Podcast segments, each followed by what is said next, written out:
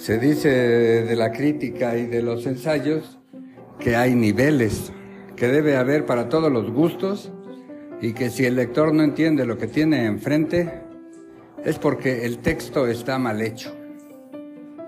Craso error. Si el lector no comprende, por lo menos debería tener la posibilidad para suponer que le falta información para entender lo que está leyendo.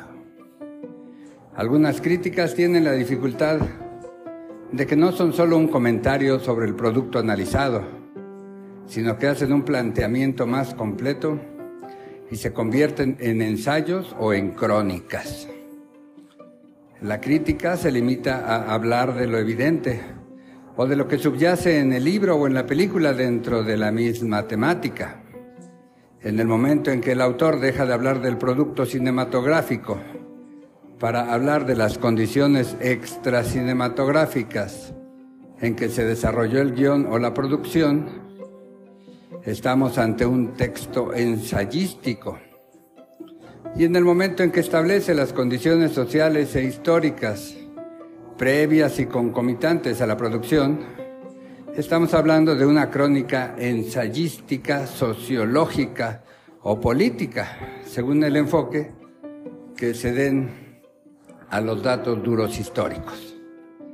Claro que mencionar en un periódico que se presentará un texto inserto en este subgénero tan complejo en su mera lectura, crónica, ensayística, sociológica o política, probablemente disuadirá a más de un lector y éste terminará por leer otra cosa. De ahí que sea más fácil titular la columna de Luis Tobar sin excusas como crítica de cine.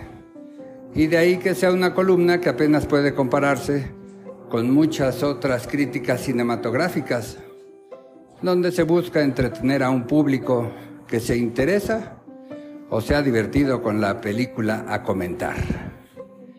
El primer tomo de la recopilación de la obra cinematografista de Luis Tobar se refiere al periodo 1999-2009 y se busca que esté limitado al cine mexicano, a pesar de que en su amplio trabajo también se abordan películas artísticas de otros países.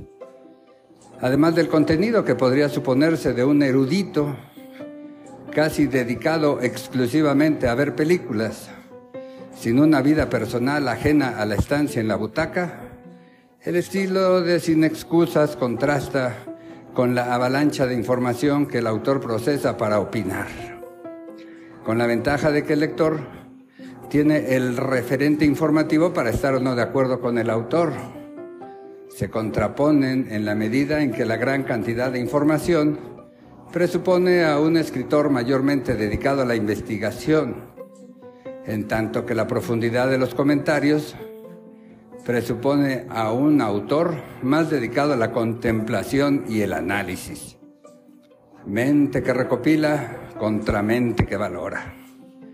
Pero será cosa de fijarse en las expresiones y el abuso consciente y malintencionado del habla popular para comprender que más que un investigador empolvado de tanto mirar pantallas, estamos ante la obra de un libre pensador que por encima de tales disquisiciones se divierte poniendo en papel lo que sus ojos le dicen, tras ponerlos en la imagen etérea que se proyecta contra algún fondo blanco.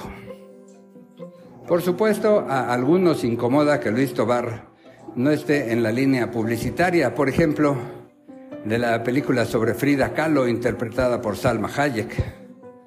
Pero también divierte que se burle de la selección de Antonio Banderas en el papel de Siqueiros. Quizás eso explique que en otra película haya sido Pancho Villa, lo cual lleva a otros niveles el hilarante miscast de este actor cuyas mejores interpretaciones realmente no se han dado en películas estadounidenses. Y como este mínimo ejemplo, muchísimos. Si alguien pensara que tanto rigor en el análisis y el destrozo sobre la obra titulada Frida obedece a su realización estadounidense, bastaría ver un comentario similar en la película mexicana Asesino en serio, donde se dan razones de sobra para establecer que quien tenga por divertida tal película obedecerá en buena medida al mayor o menor contenido misógino de su idiosincrasia. Nada de lo cual le impide expresar argumentos para hablar de la película Bajo California, El límite del tiempo, como una de las mejores películas mexicanas de la temporada que enorgullece al cine nacional. A lo cual yo añadiría que yo opino lo mismo, sin tener que dar justificaciones, aunque claro, yo no soy un escritor de ensayos sociohistóricos con crónica. La larga obra de Sin Excusas no solo sirve como peculiar catálogo comentado sobre la cinematografía nacional, sino que también es un registro de intentos de la sociedad civil por encontrar su lugar en las versiones oficiales. El compendio de reseñas que usa para comentar el documental sobre Tlatelolco sirve como referente actual para hacer incomprensible una militarización pública que durante décadas fue cuestionada por los actores actuales de tal despropósito, verbigracia.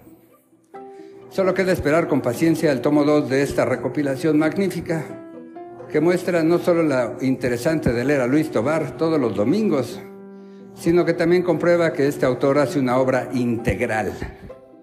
Una década de diferencia entre el primer y el último artículo no convierte a los cientos de textos en obras aisladas, solo en una larga degustación de un autor que no solo informa, controvierte y opina, sino que también divierte al retar al lector a convertirse en un mejor lector. Gracias y hasta la próxima.